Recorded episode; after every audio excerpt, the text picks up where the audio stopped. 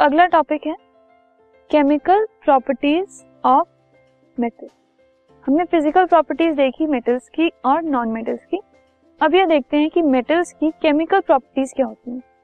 सबसे पहले उनका रिएक्शन ऑक्सीजन से या फिर एयर से। तो जब भी एक मेटल ऑक्सीजन से रिएक्ट करता है एयर से लेकर तो वो मेटल ऑक्साइड बनाता है, जो कि बेसिक होती है नेचर में। बेसिक ऑक्साइड होती है। तो क्योंकि वो बेसिक होती है नेचर में तो वो मेटल ऑक्साइड जो है, वो रेड लिटमस को ब्लू कर देती है टर्म ठीक है? और एल्कली बना लेती है वाटर के साथ। So metals form basic oxides by reacting with oxygen taking it from air so let us see some reactions of metals with oxygen या फिर एयर कुछ रिएक्शंस देखते हैं कि कैसे वो रिएक्ट करती है। तो मेटल अगर हमने सोडियम मेटल लिया और उसको रिएक्ट करवाया ऑक्सीजन से, जो एयर में प्रेजेंट है रूम टेम्परेचर पे सो वो एक बेसिक ऑक्साइड बनाती है which is called sodium oxide so N is sodium metal वो जब ऑक्सीजन के साथ रिएक्ट करता है एयर से लेकर तो वो Na2O जो कि सोडियम ऑक्साइड है which is a basic oxide वो फॉर्म करता है. ऐसे अगर हम दूसरा मेटल लें मैग्नीशियम मेटल वो ऑक्सीजन के साथ रूम टेम्परेचर पे रिएक्ट नहीं करता। ठीक है? तो ऑक्सीजन के साथ रिएक्ट करने के लिए उसको हीटिंग की ज़रूरत होती है। जैसे ही उसको हम हीट करते हैं तो मैग्नीशियम मेटल जो है वो एयर में बर्न होना शुरू हो जाता है।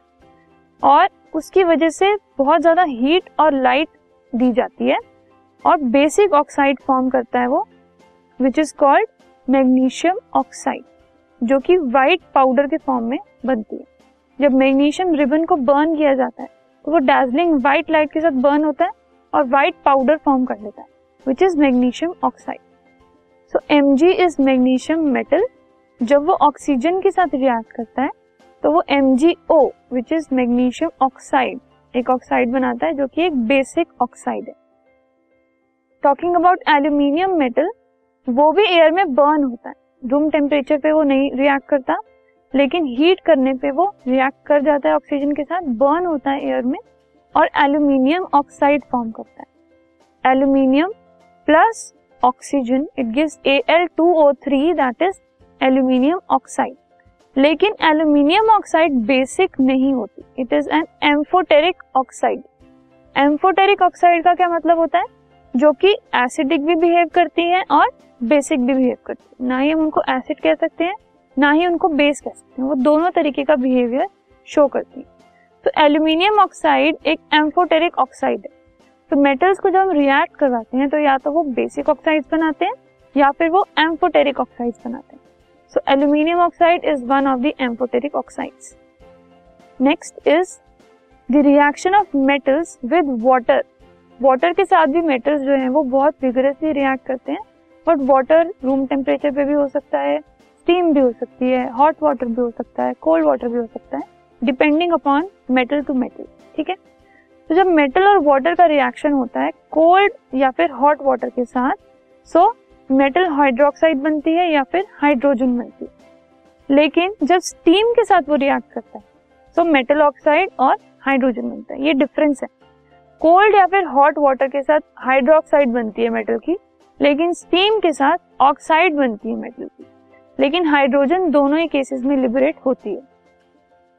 नेक्स्ट अब हम कुछ एग्जांपल्स देखते हैं reaction of metals with water potassium बहुत ज़्यादा वायलेंटली कोल्ड वाटर के साथ ही रिएक्ट कर देता है, क्योंकि वो बहुत रिएक्टिव मेटल है तो उसको हीट की ज़रूरत नहीं होती। वो कोल्ड वाटर के साथ ही रिएक्ट कर सकता है।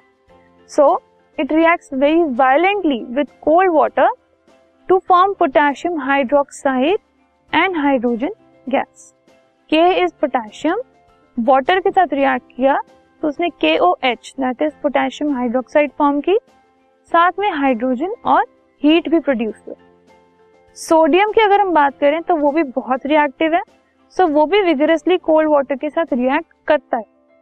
और सोडियम हाइड्रोक्साइड और हाइड्रोजन गैस फॉर्म करता है।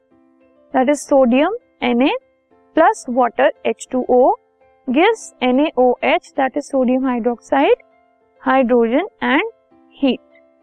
लेकिन कुछ मेटल्स ऐसे होते हैं, अब कैल्शियम सोडियम और पोटेशियम ये तो कोल्ड वाटर के साथ ही रिएक्ट करके कैल्शियम हाइड्रोक्साइड और हाइड्रोजन गैस बना लेते is C H two O C O H whole twice that is calcium hydroxide और इसमें हाइड्रोजन है बट हीट लिबरेट नहीं हुई।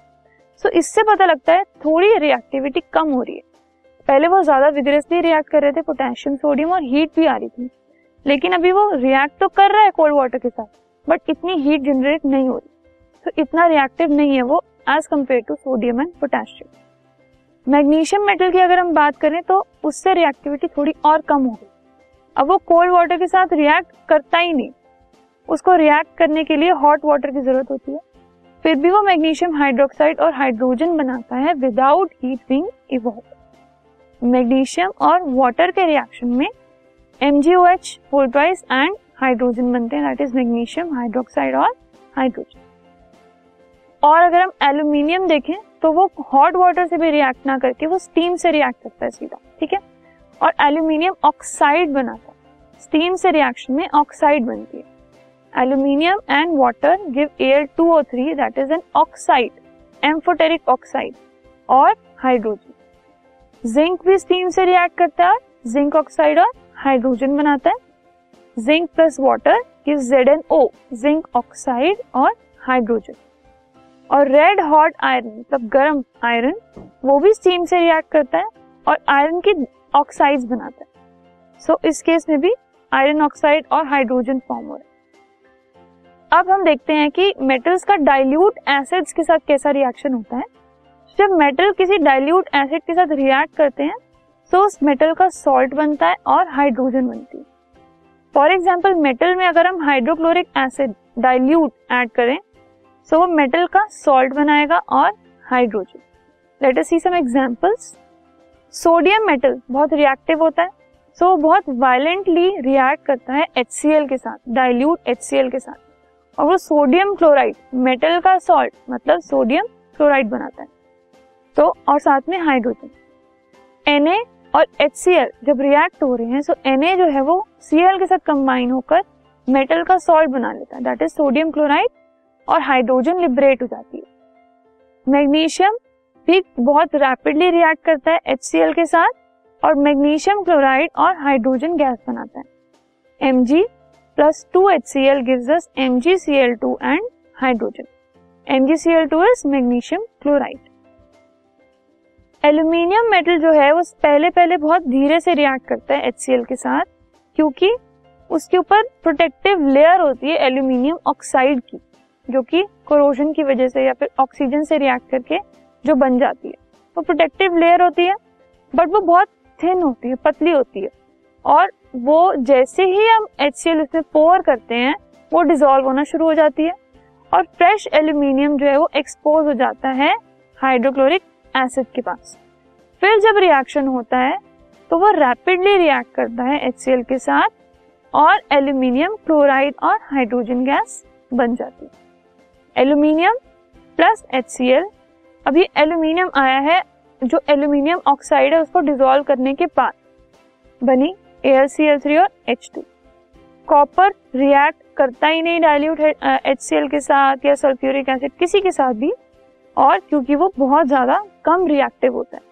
So there be no reaction अब हम देखते हैं एच टू एस फोर के साथ एक एग्ज़ाम्पल तो उसके साथ मेटल सल्फेट बनता है और हाइड्रोजन है, ये भी सॉल्ट ही बट मेटल सल्फेट है so Z N S four Z N plus H two S four give Z N S four and H two that is zinc sulphate and hydrogen this podcast is brought you by Hub Hopper शिक्षा अभियान अगर आपको ये podcast पसंद आया तो please like share और subscribe करें और वीडियो क्लासेस के लिए शिक्षा अभियान के यूट्यूब चैनल पर जाएँ।